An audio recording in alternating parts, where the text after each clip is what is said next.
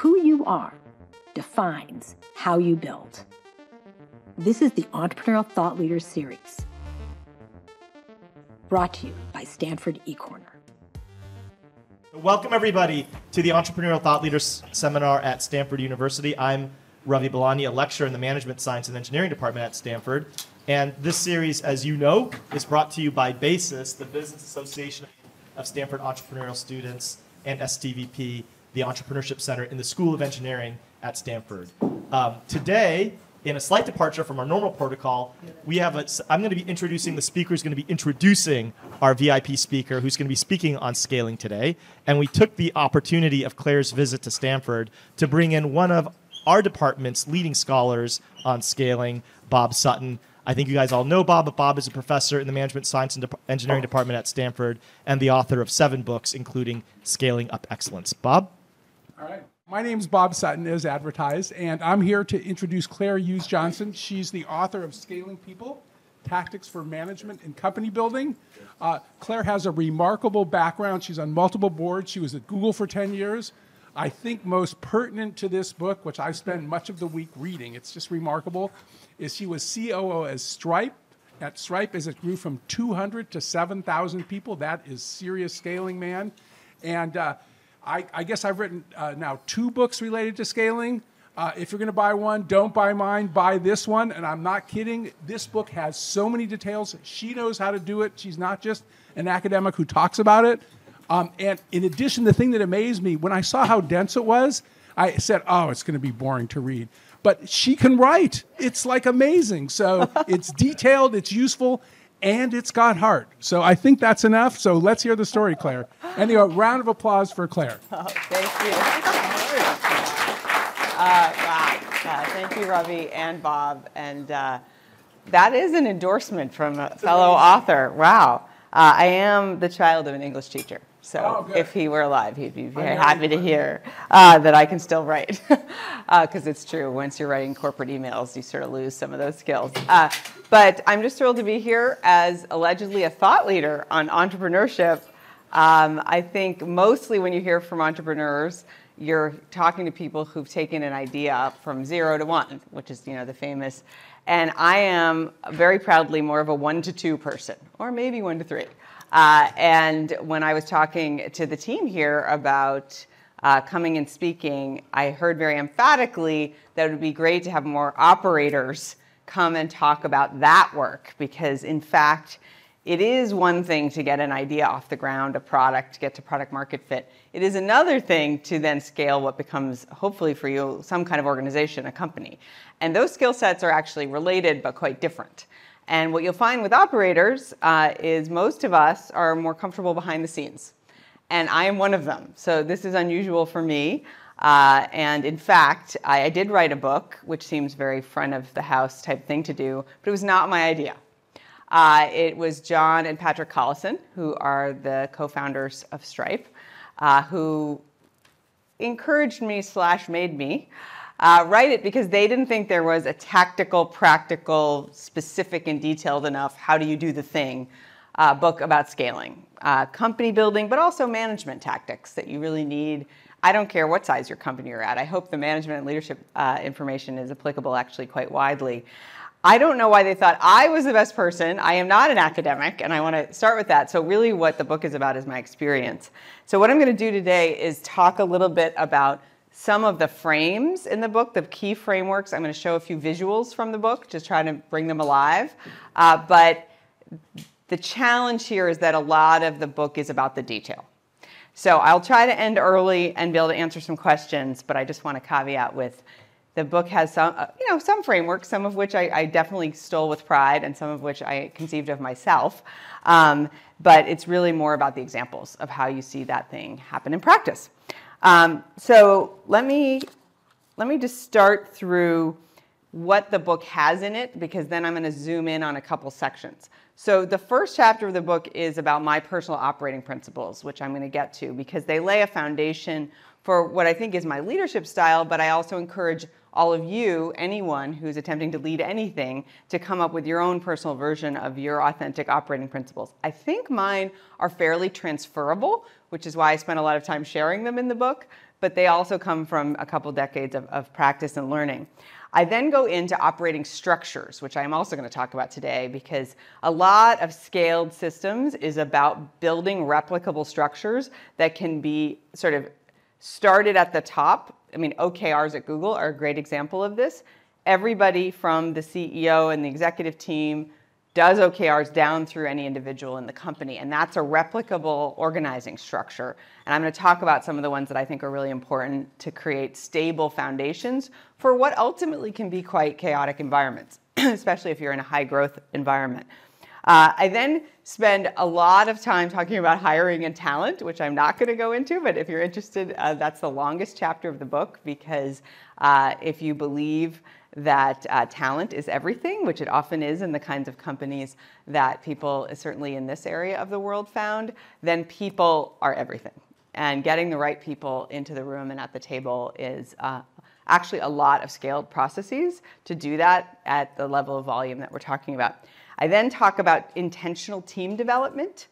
Uh, there's one thing to be a manager and another thing to be a leader, and it's yet another thing to combine those two and build a high functioning team that can contribute at a level that is above the sum of its parts.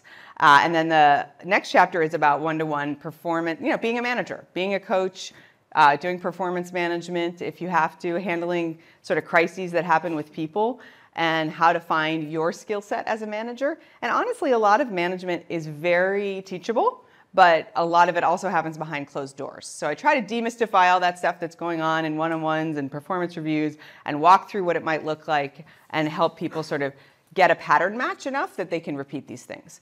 And then the final chapter is called You, and it is about you and it's about your own energy. Um, I loved Ben Horowitz's The Hard Thing About Hard Things because it was like really being inside what he called the struggle. Uh, being that entrepreneur, you have so much burden on you, so much responsibility. It feels like everything is falling apart, and yet you must persevere. And I think that I had my own, I have my own advice I offer on how I do that, how I manage my own energy, how I compartmentalize when I need to. There's a little sidebar in there about working with founders uh, because I have worked with a lot of founders and I continue. I, I now uh, invest and advise a lot of young companies, and uh, that's a little sidebar in the You chapter, but it's mostly about your own career and how I manage mine. So that's the overview. That's like the cliff notes of what you would find in this fairly long book, which is not meant to be read cover to cover. It's more of a reference guide. Look in the table of contents, find what interests you, and go to that. So, um, so let's talk about, before we get into the operating structures, I wanted to start with my principles, as I warned you. So the first one um, is the most important one, which is build self-awareness to build mutual awareness. Uh, a lot of people think that leadership and management is obviously about your team, about your organization, about the work they do. And I would actually argue no, it has to start with you.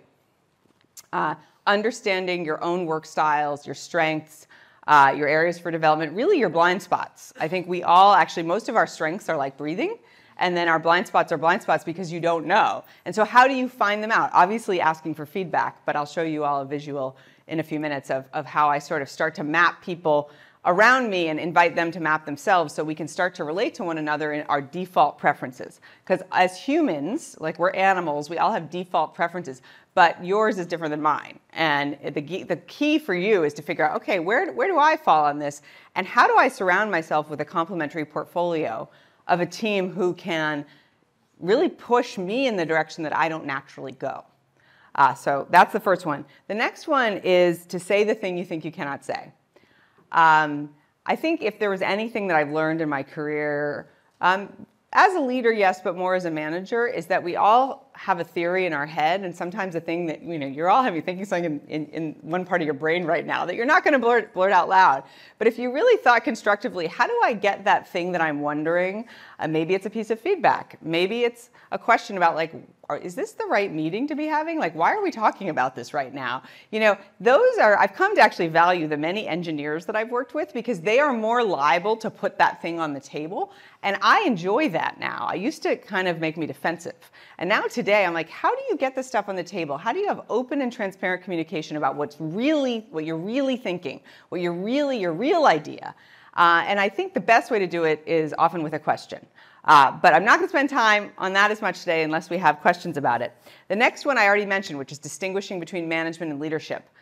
I think the best of us, there, you will interview, and I have, some leaders, often founders, who will say to you, I'm not a good manager.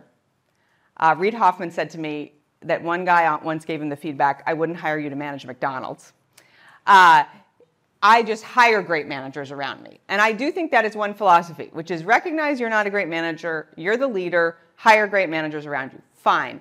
I don't subscribe to that philosophy. I believe that we all grow up with a little more strength in one path or the other. I'm a more natural manager than I am a leader. I think that's true of a lot of operators.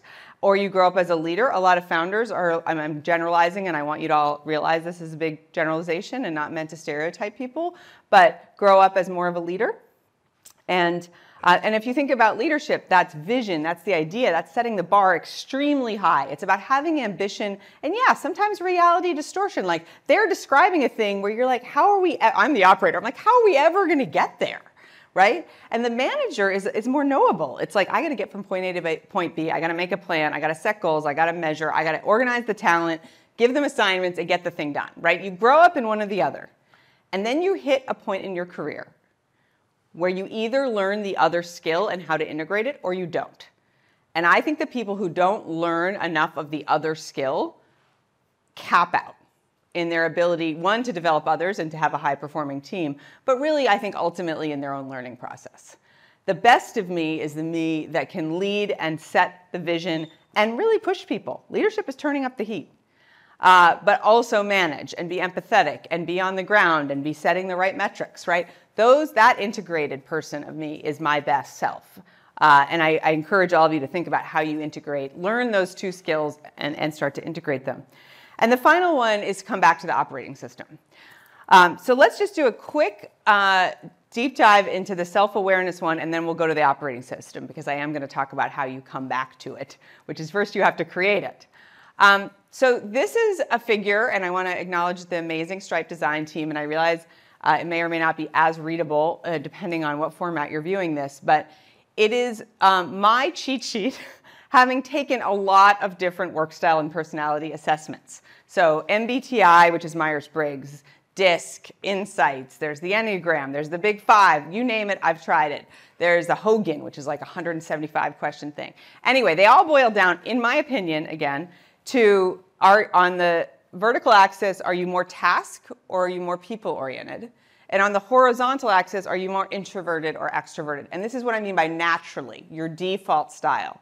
By the way, when I'm Claire leading a sales team, which I have at points in my career, I show up more extremely extroverted than I actually naturally am. Um, but my, and so then I created these little buckets. And again, I'm not wanting to generalize here, but if you think of someone who's very task oriented extroverted, they tend to be very directive. We are going to get this thing done. Here's how we're going to get this thing done.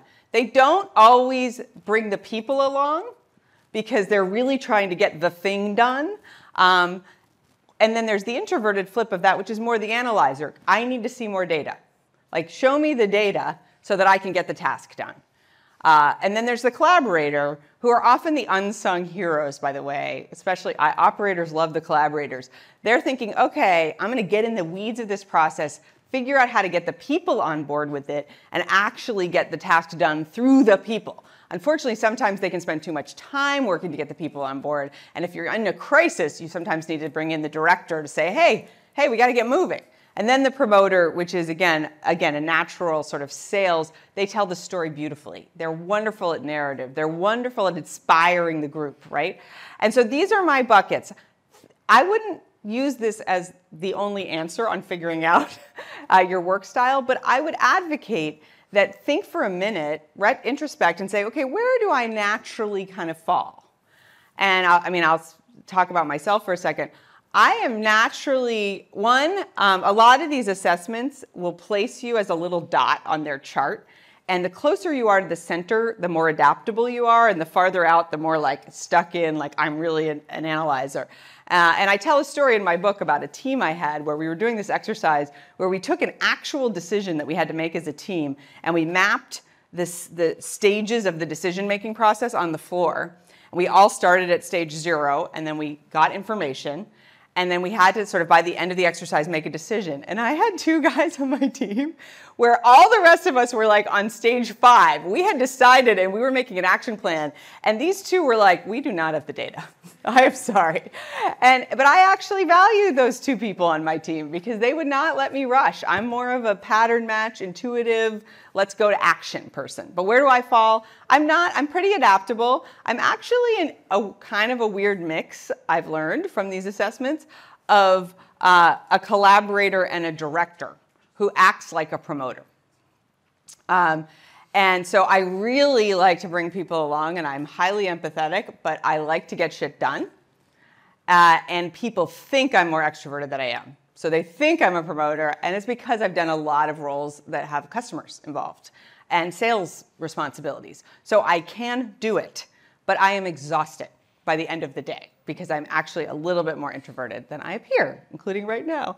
Um, okay, so that's a little self awareness. Map yourself, think where you are in that, and then think about well, if I were going to build a team, because in, in order to actually build a company, you need to build a team who else do I need? And you're going to need something that is not intuitive. You're, well, maybe it is now that you've heard me. You're going to need your opposite. And actually, in the interviewing process, we often gravitate to the people most like us. And so, if you haven't started to really think through this and develop a rubric of who's the person who might, actually, the best hires I've ever made drove me a little crazy in the interview process.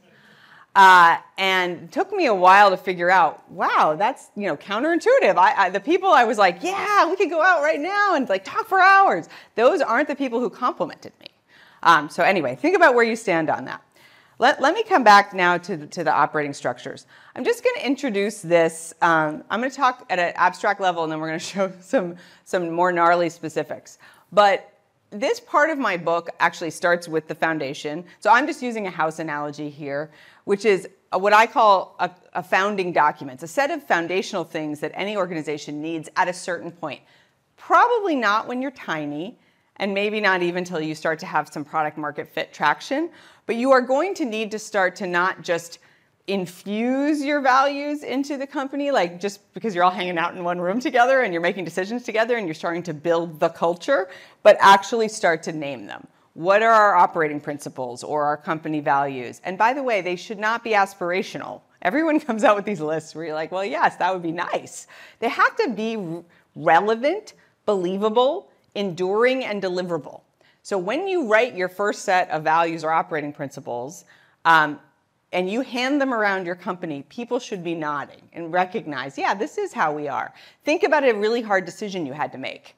What principles did you use to make that decision? That's what should be in that document. And you would need to start to, do- I mean, I'm talking about maybe you're 50 people at this point, maybe even 100.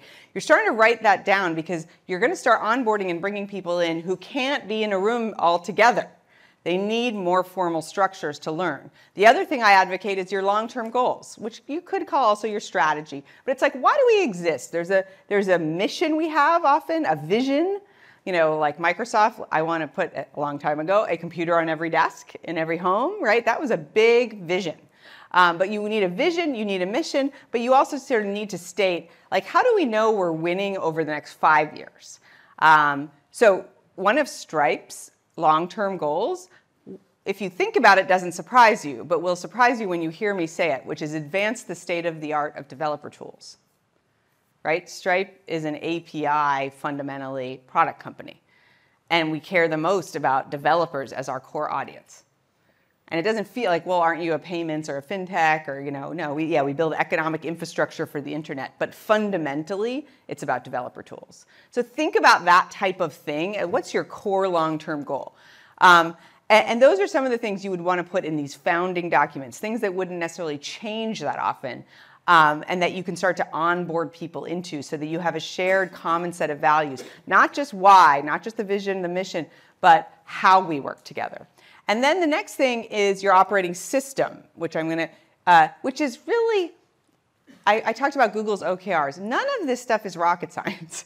The hard part is actually putting the things in place that are these repeatable ways of operating so that everyone, like if you think about the chaotic environment of a young company, you need stability points at which everyone can touch down and say, oh, yes, this every quarter we do this thing. Some of those are communication practices. Some of them are things like business review practices. A lot of them are goals, they're dashboards, they're metrics. They're the fact that you have an all hands meeting on X cadence and you don't, and you, and it's sort of sacred, right? Like these are very like operational tactical things, but the power of them is that they exist and that you repeat them and then you make them better to the point that Ravi made. You're going to make them better over time, but people, you know, otherwise are going to create their own. And you're trying to create a unified vision for what you're operating toward, right? What are the metrics that matter? And the cadence is what I just described. When do these things happen? And again, I will actually be the first to tell you there's no secret formula of these are the right ones and this is the right cadence.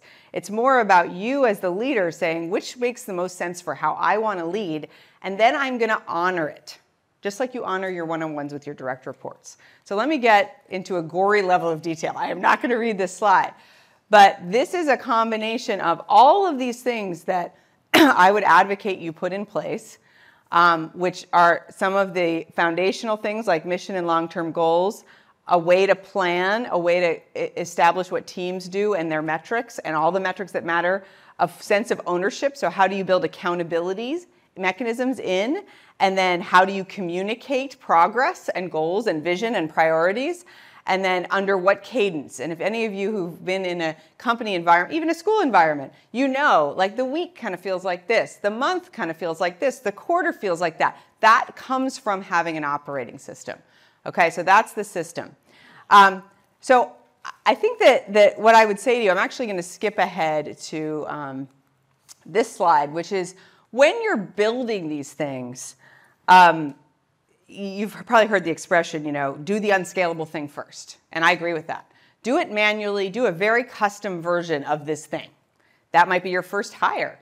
Uh, it might be the first time you do a plan for next year. Like, we're actually going to set goals for a whole year, which is like very unusual if you're young. You should wait to do that until you've really been setting goals for at least the next few months.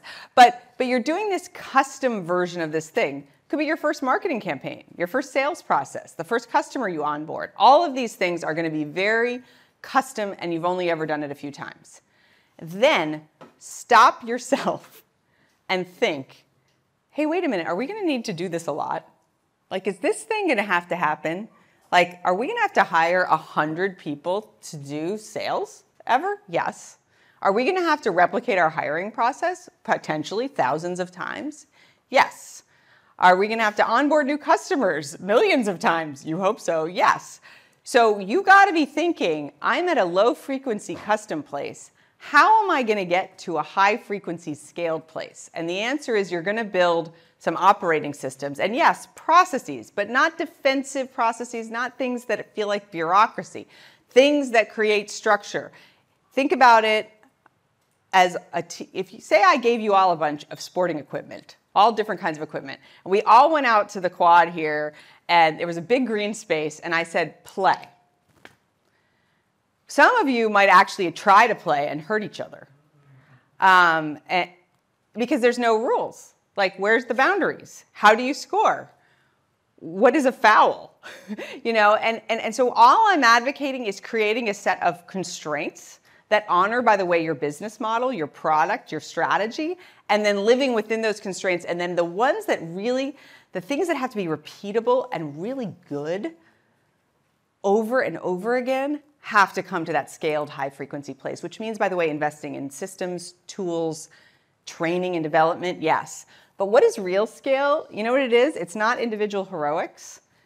It is that you can repeatably win and you can repeatedly, repeatedly win with different teams. Like that's when I know I've done my job. Is like I could walk out of this room and they would just keep going without me because they can do it because they have the system, right? That is really what I'm advocating for. Um, I think that the other thing that I would say in advocating for thinking about complexity and, and systems is people have probably seen this is not a, a proprietary image to me But I think younger companies often don't think about the, the sort of collaboration complexity as the number of people increase and the number of interfaces then increase. And absent, again, think of going out to the quad with all your sporting equipment and not knowing how to play. If you don't create some structures for within which those interface, what are our priorities for this month? What are the top three things we need to get done? What is our metric of success? What do we want our P&L to look like at the next end of next year? Whatever those are, then those interfaces become much more fraught because everyone is individually deciding what the most important thing is and advocating for their position. And by the way, they have to advocate in the scenario with six people in 15 different ways to get what they think is the right thing done. You get a lot of interdependency friction. Um, okay, so, so that to me is sort of the thumbnail of some of the core operating parts of the book and some of my thoughts on why they matter for scale. And then, as I said, and you saw the guts of some of the details, like what's the manager role in setting these things? And by the way, the manager role, because I started as a manager and that's what I, I, care to speak to, is to understand all of these systems. You'll also have compensation systems, hiring practices, and then, by the way, influence and change them if you think they're actually causing your, you, your team, your company to head in the wrong direction. Um, but be able to honor them and replicate them down to the lowest node that you can because then you're going to all be running faster. Um, if everybody's like, uh, I'm aligned on this way of operating from top to bottom, just like the OKRs at Google, you're going to see that you get a lot more velocity, especially as you grow, because you're cutting down all that friction. Um, I think that's the main the main goals I wanted to share. I, I think that the the final thing I would say is that. Um, I think we all feel operators and uh, versus the founders that the the grass is somehow more special on the other side. Um, so I look at the founders I've worked with, and I'm like, how do you come? Like, uh, believe me, I'd start a company if I had the idea. I was like, I just don't work. My brain thinks about how to do the thing, not what the thing is or what the thing should be. And I have so much awe and honor, uh, honor those people and and revere them in my life. And I've really most of my career thought that the stuff that I do, the execution, the operating, is like pretty obvious. Um, and then the founders come to me and I sort of work through a problem they're having, like how do you get from A to B? And they're looking at me like, I could not do that. and, and, and they're thinking, how do, how do people think that way? And the most beautiful thing about building a team and being part of a really high functioning team is when you can take that inventory of, wow, doing this thing is like breathing to you and you're amazing at it, but I can't do this. And that other person shows up and you really see each other and you invite each other into the moments when you will have the most impact. And that's where you need that self awareness to build mutual awareness. And that is when the magic happens of really, truly great companies that have fabric, by the way. This has fascinated me. There are not that many companies that have existed for more than 100 years. And I find them extremely interesting. And a lot of them have a very, very strong value system, but also a way that they ingrained that system into how they operate, how they do everything day to day that persists beyond the original founding team. Uh, and so I would leave you with that, which is find that magic, those complementary people in your life.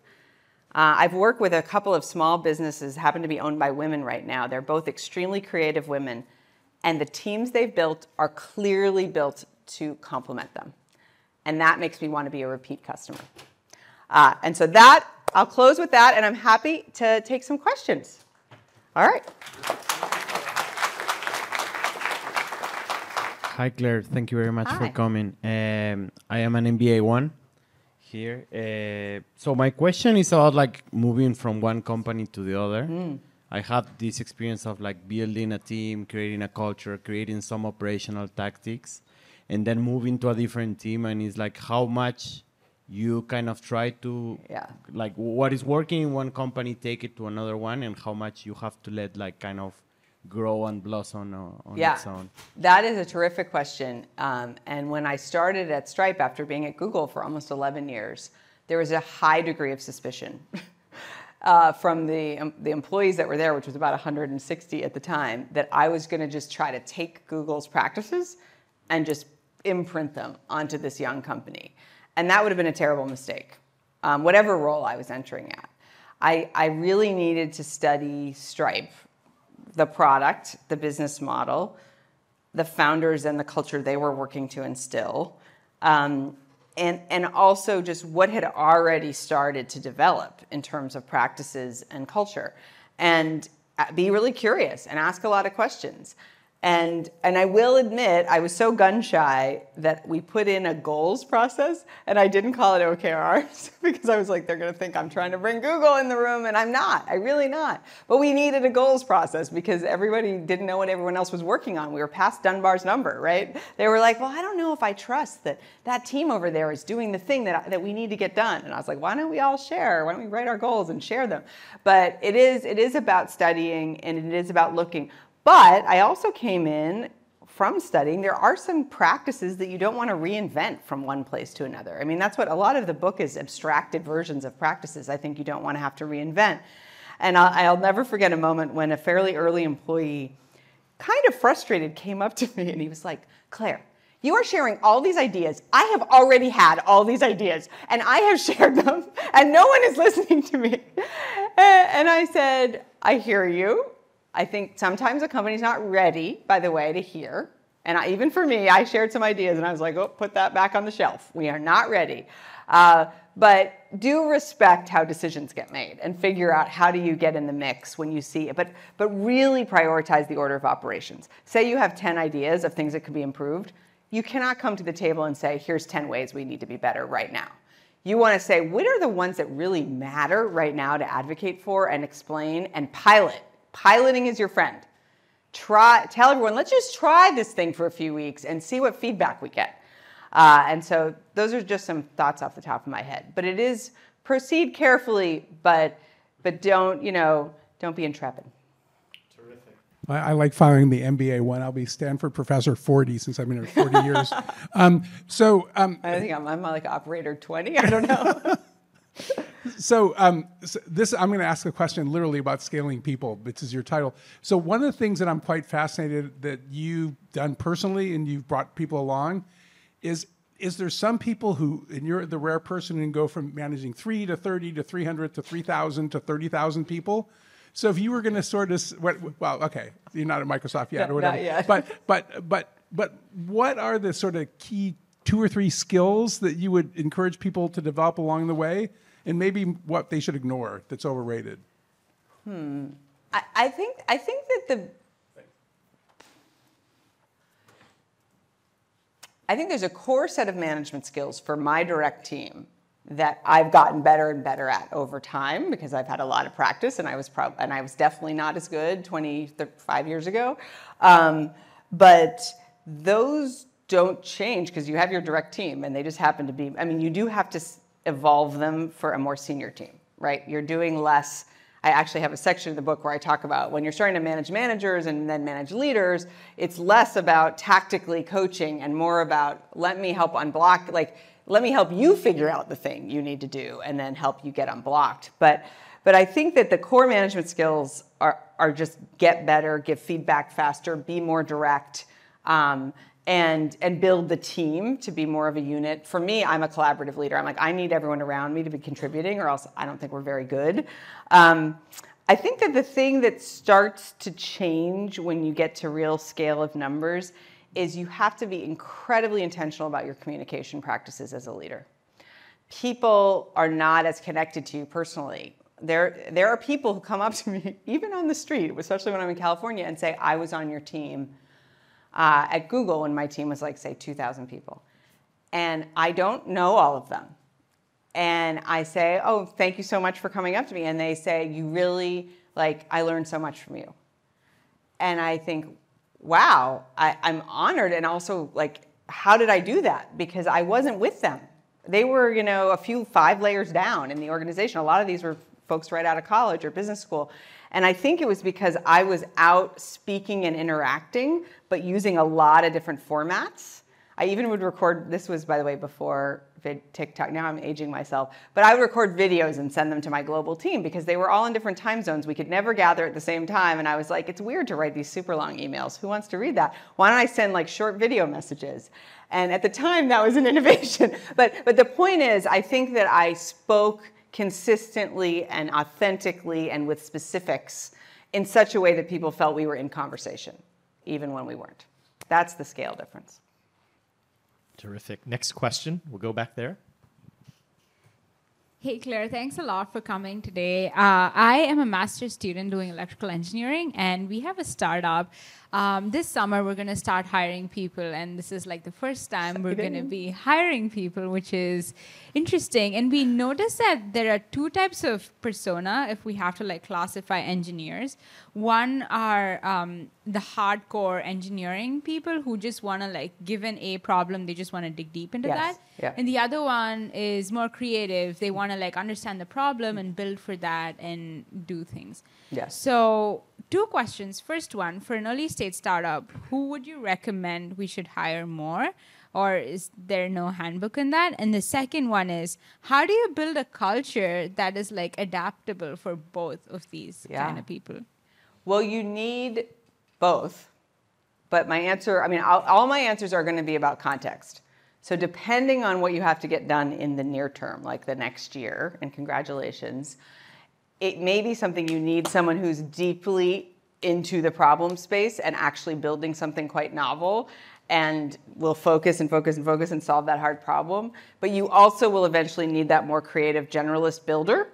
And I think the question is just where are you in your product development, honestly? But yes, both.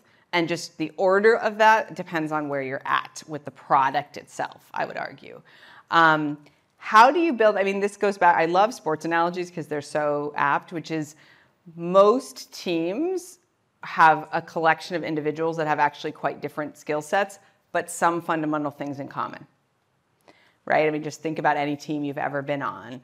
And what those things are in common, the coach, the leader can establish, which is like, this is, um, you know, I have an expectation of this much sharing of the ball, for example um, or the way we give credit, the way we give opportunity to score, whatever it is, your shared norms that I'm talking about, your foundational stuff you put in place, it's what creates the construct within the, which those two individuals are playing by the same rules on the same team. And then you have opportunities for them each to shine. And there will be. Because back to that thing where if they really see each other, I think one, some of the best performing teams do an inventory of what do we have around a table? What are your special capabilities? What are your awesome skills? What kind of problems are you really great at? And they actually can even assign work to one another because you've built that self awareness. And that's the best team. Like, and you know, you've got, we're all watching the NBA playoffs, I assume. And, you know, there is a person you give the ball to when you need a three point shot landed. And everyone on the team knows it. And that's the beauty of sports, but you can create that in your own company too. So my name is Carly. I'm a Stanford grad and now work in the area. Um, so you mentioned under one of the operating principles about the importance of open and transparent communication. So one, I would love for you to just unpack that a little more of how to encourage that. And then even more so, how do you feel about kind of the culture in tech? Is it becoming more difficult to do that? Maybe with sensitivity and yeah, around that. Um, yeah, I think that so transparency actually was when I first started at Stripe. I thought it was one of the core company values because if you might have read about this, Stripe had this thing where all the emails in the company were copied to everyone, so everyone could read everyone else's emails. Um, you can find it on the web and read about it. And, and it was not actually though because transparency was the value. The value was let's optimize global decision making over local optima right? So like the more information we share the more context people have then and also it was also a mutual learning thing which is on uh, newer employees and it was a little scary i'm going to be honest with you but would be sending information to customers to prospects and engineers would like be reading the email and bomb in directly to like the employee and say hey you were a little bit wrong about how the product works. Um, and it didn't always play out beautifully, but it was actually in the interest of let's get all our knowledge as fast as we can transparently on the table, right? And so I'm not a transparency for transparency's sake, but what I think you're describing is like a sort of how do you make sure you have a culture of an open, honest dialogue? And what's really interesting to me about the other part of your question is like, well, everyone's sensitive and we're all to get canceled if we say the wrong thing. Actually, the most inclusive environments, the environments in which I think every people of very different backgrounds thrive are the ones in which you can have the conversation every as long as everyone's participating right? So your leadership and management practices how do i get everyone in this room one are the right people in the room to make this decision or to hear this information? And two how do i get them all included and engaged? And if someone's not saying something it is a problem uh, and i think that the actual problem is too often people aren't comfortable saying the thing uh, and the best teams are the ones that actually can put the hard stuff out there and have a, a, a rational, sometimes those are you know, difficult conversations where you're agreeing to disagree or someone has a worldview that you don't agree with. Um, but I, you know, if you think about everyone in this room, which team would you rather be a part of? The one where there's energy and ideas flowing in the room, even if they're tough, uh, or the one where people don't talk because they're not all comfortable? I think we know the answer to that. And so your job is to how do I set that environment? How do you do that? Just because. how do you ensure that um, people stay connected and don't cancel in the wake of people expressing the thing that they right. are feeling that they're scared to? So I, I mean, th- there's like several different layers to that, and the, the number. So there's a company level layer, which is how do you onboard and set norms and culture and foundations on the way in and set expectations. For example, again, I just refer to my own, like Stripe, as you can imagine, has millions of businesses using our product. Not every business on Stripe is a business that someone who works at Stripe might believe in or might even actively really not like that business. We are, we are going to tell you in the interview process and on your way in, you will find some of our customers that you will love, and you will find some that you really don't love. And we support all of them. And if you have a problem with that, like, you know, put it like let's talk about it now because we want to set the expectation that users first, which is our primary most important operating principle, is in fact real. You will have to put a user first that you might not actually agree with. Right? So one is setting expectations and talking about it and anticipating we're going to have hard conversations. We're going to have moments where something's in the press and people in the company are like, why do we do business with that? right? Like you got to be ready for that and you got to set the tone. And you've got to also have dialogue. Like we had we have what was what is still a weekly meeting where the founders take questions and people are allowed to like put that stuff out there, but let's talk about it internally. That's our other expectation. Not externally, right? And then there's the team version, which the book has a lot about, which is how do you really get people checked into conversations again set expectations about engagement and then say i'm going to give you all uh, I'm going to go around and have everyone share their idea. Or everyone, I want you to share the, the question that you're not asking, right? Like there's really easy tactics as a manager to get the stuff on the table. But if you don't employ them, you, they will not come naturally to your team. Terrific. Thank you. Yeah. Uh, thanks for uh, all of those answers. I think uh, all of them were super helpful. Uh, so currently, I'm a master's student in mechanical engineering, and uh, also the founder of my own company. And my dream is to become the biggest user of Stripe integrations. Um, Great. is this going to be a technical question? Actually, uh, it's more so on the operation side of things. So obviously, like as an operator in a business, there's always a lot of pandemonium happening. There's always something that goes wrong, and what is one story or like one time where you had a massive operational challenge and how did you handle it? So many. Um, so I think that really good operational work is, by the way, an ideal I'm about to describe that is not reality. But part of it has to be reality, which is, you know, the expression see around the corner is real, which is like, are we going to be facing this challenge two years from now that is not hitting us today? And if the answer is yes, I'm 90% or even 60% sure we are going to be facing this challenge. The really great operator starts building for that because the problem with the crisis is you're already behind. right? And it's going to happen. That's reality. But the best things I've done as an operator is anticipate whether that's hiring the right team for two years from now or buying a software package that we needed internally and implementing it and people being like, why do we have to use this thing? And you're like, because trust me, when we're a thousand people, it's our only source of data, right? Like you really want to you and you have to have conviction like we are going to need this thing and I need time to get it implemented. So then what happens when, hey, you have a reliability issue, maybe there's a security issue, maybe, I mean, I will tell you, anytime our support team fell down on the job, I heard about it from the founders before. Somehow they knew about it before the support team knew about it. I don't know. And I'm getting like tweets sent to me and emails sent to me, and I'm like, we failed, we failed. You know, and the key is again that it's a little bit of psychological strength resilience, which is like, okay, compartmentalize, because actually support operations are a great example. You have to build a system that scales with a bunch of individuals who need knowledge. And solving one individual bad support interaction actually doesn't solve the problem, but it will feel like a five alarm fire in your head. And you have to be like, I hear the fire, I hear the fire. I'm still committed to the system that will prevent the fire two years from now. You know, and so I think it's really about, and that's where the important urgent kind of matrix that's very famous, right? Which is what are the things that are incredibly important to do but don't feel urgent? And I think as an operator, making sure you're carving out time, not just for the urgent reactive things. Um, obviously, if it's urgent and important, you got to get it done, but the important, not urgent things, because uh, that is what builds for the future. Uh, but it's not easy, and a lot of it is psychological resilience and just really being ruthless about your time. I, I can only like have people screaming about a fire drill for so long in the day. Uh, I'm really more interested in what are we doing to solve it, and what are we doing to solve it two years from now. I'm a fourth year um, in psychology and also a MS&E um, co-term masters. I just, uh, based on what you just said, I, I was wondering different things are represented in this room. Sorry, it's beautiful. Um, I was wondering uh, when you have like the vision or like the two years from now um, thing that you're trying yes, to, to implement toward. early, yeah. yeah.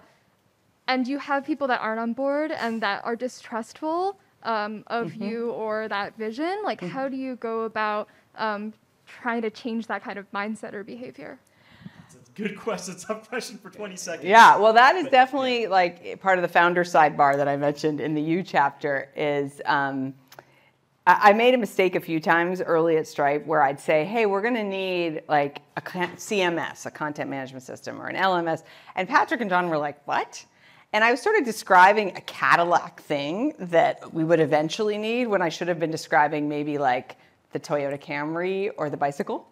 And this is where the pilot thing we talked about at the very beginning is your friend, which is you say, I see this thing, let me describe the pattern and ideally bring data to the table. Let me show you some examples of the problem, and then let me do a projection for you. If we had this many of this type of 10 customer issue or this onboarding issue, um, then max, you know, say we now have a million customers. What does that look like? And then here is this tool, and then they're looking at you like, man, not, you know. You say, well, what I would like to do is a pilot. I'd like to test this and take a control group and sort of. You just need data as your friend, but don't let them say no walk away it's like a negotiating thing. If the, the, walk away with at least one action that is momentum forward which is usually a test and a way to gather data. Another great tactic is let me call 10 other companies. Let me see what they do with this thing. And and and let's talk to our network. Let's get involved. Let's learn. And usually smart rational people if you're not working with that's a different problem will will be interested in what others have done and especially others that are bigger but don't give up. Um, and, and we had a, I'll end with, yeah? Wrap it up, Claire. You do have to wrap yeah, it up. We're, we're wrapping up. We're at time. I apologize, but that'll be a teaser. Get the book. There's yeah. a lot more. Get the book. Get the book. So don't um, give up, Claire. Thank you so much. That was all gold. All right. Um, no, thank these you. These are all. the tactics that we don't talk enough about. Um, and and thank you all for your attention for tuning in. Uh, you can always join us on ecorner.stanford.edu or our YouTube channel. Next week we'll have the CEO of Grammarly uh, Rahul Roy great. Chowdhury, who will come with us, as, who will join us as well. So please join us next week too. So thank you. All right, great. Thank you all. My pleasure. The Entrepreneurial Thought Leader Series. is a Stanford eCorner original production. The stories and lessons on Stanford eCorner are designed to help you find the courage and clarity to see and seize opportunities. To learn more, please visit us at ecorner.stanford.edu.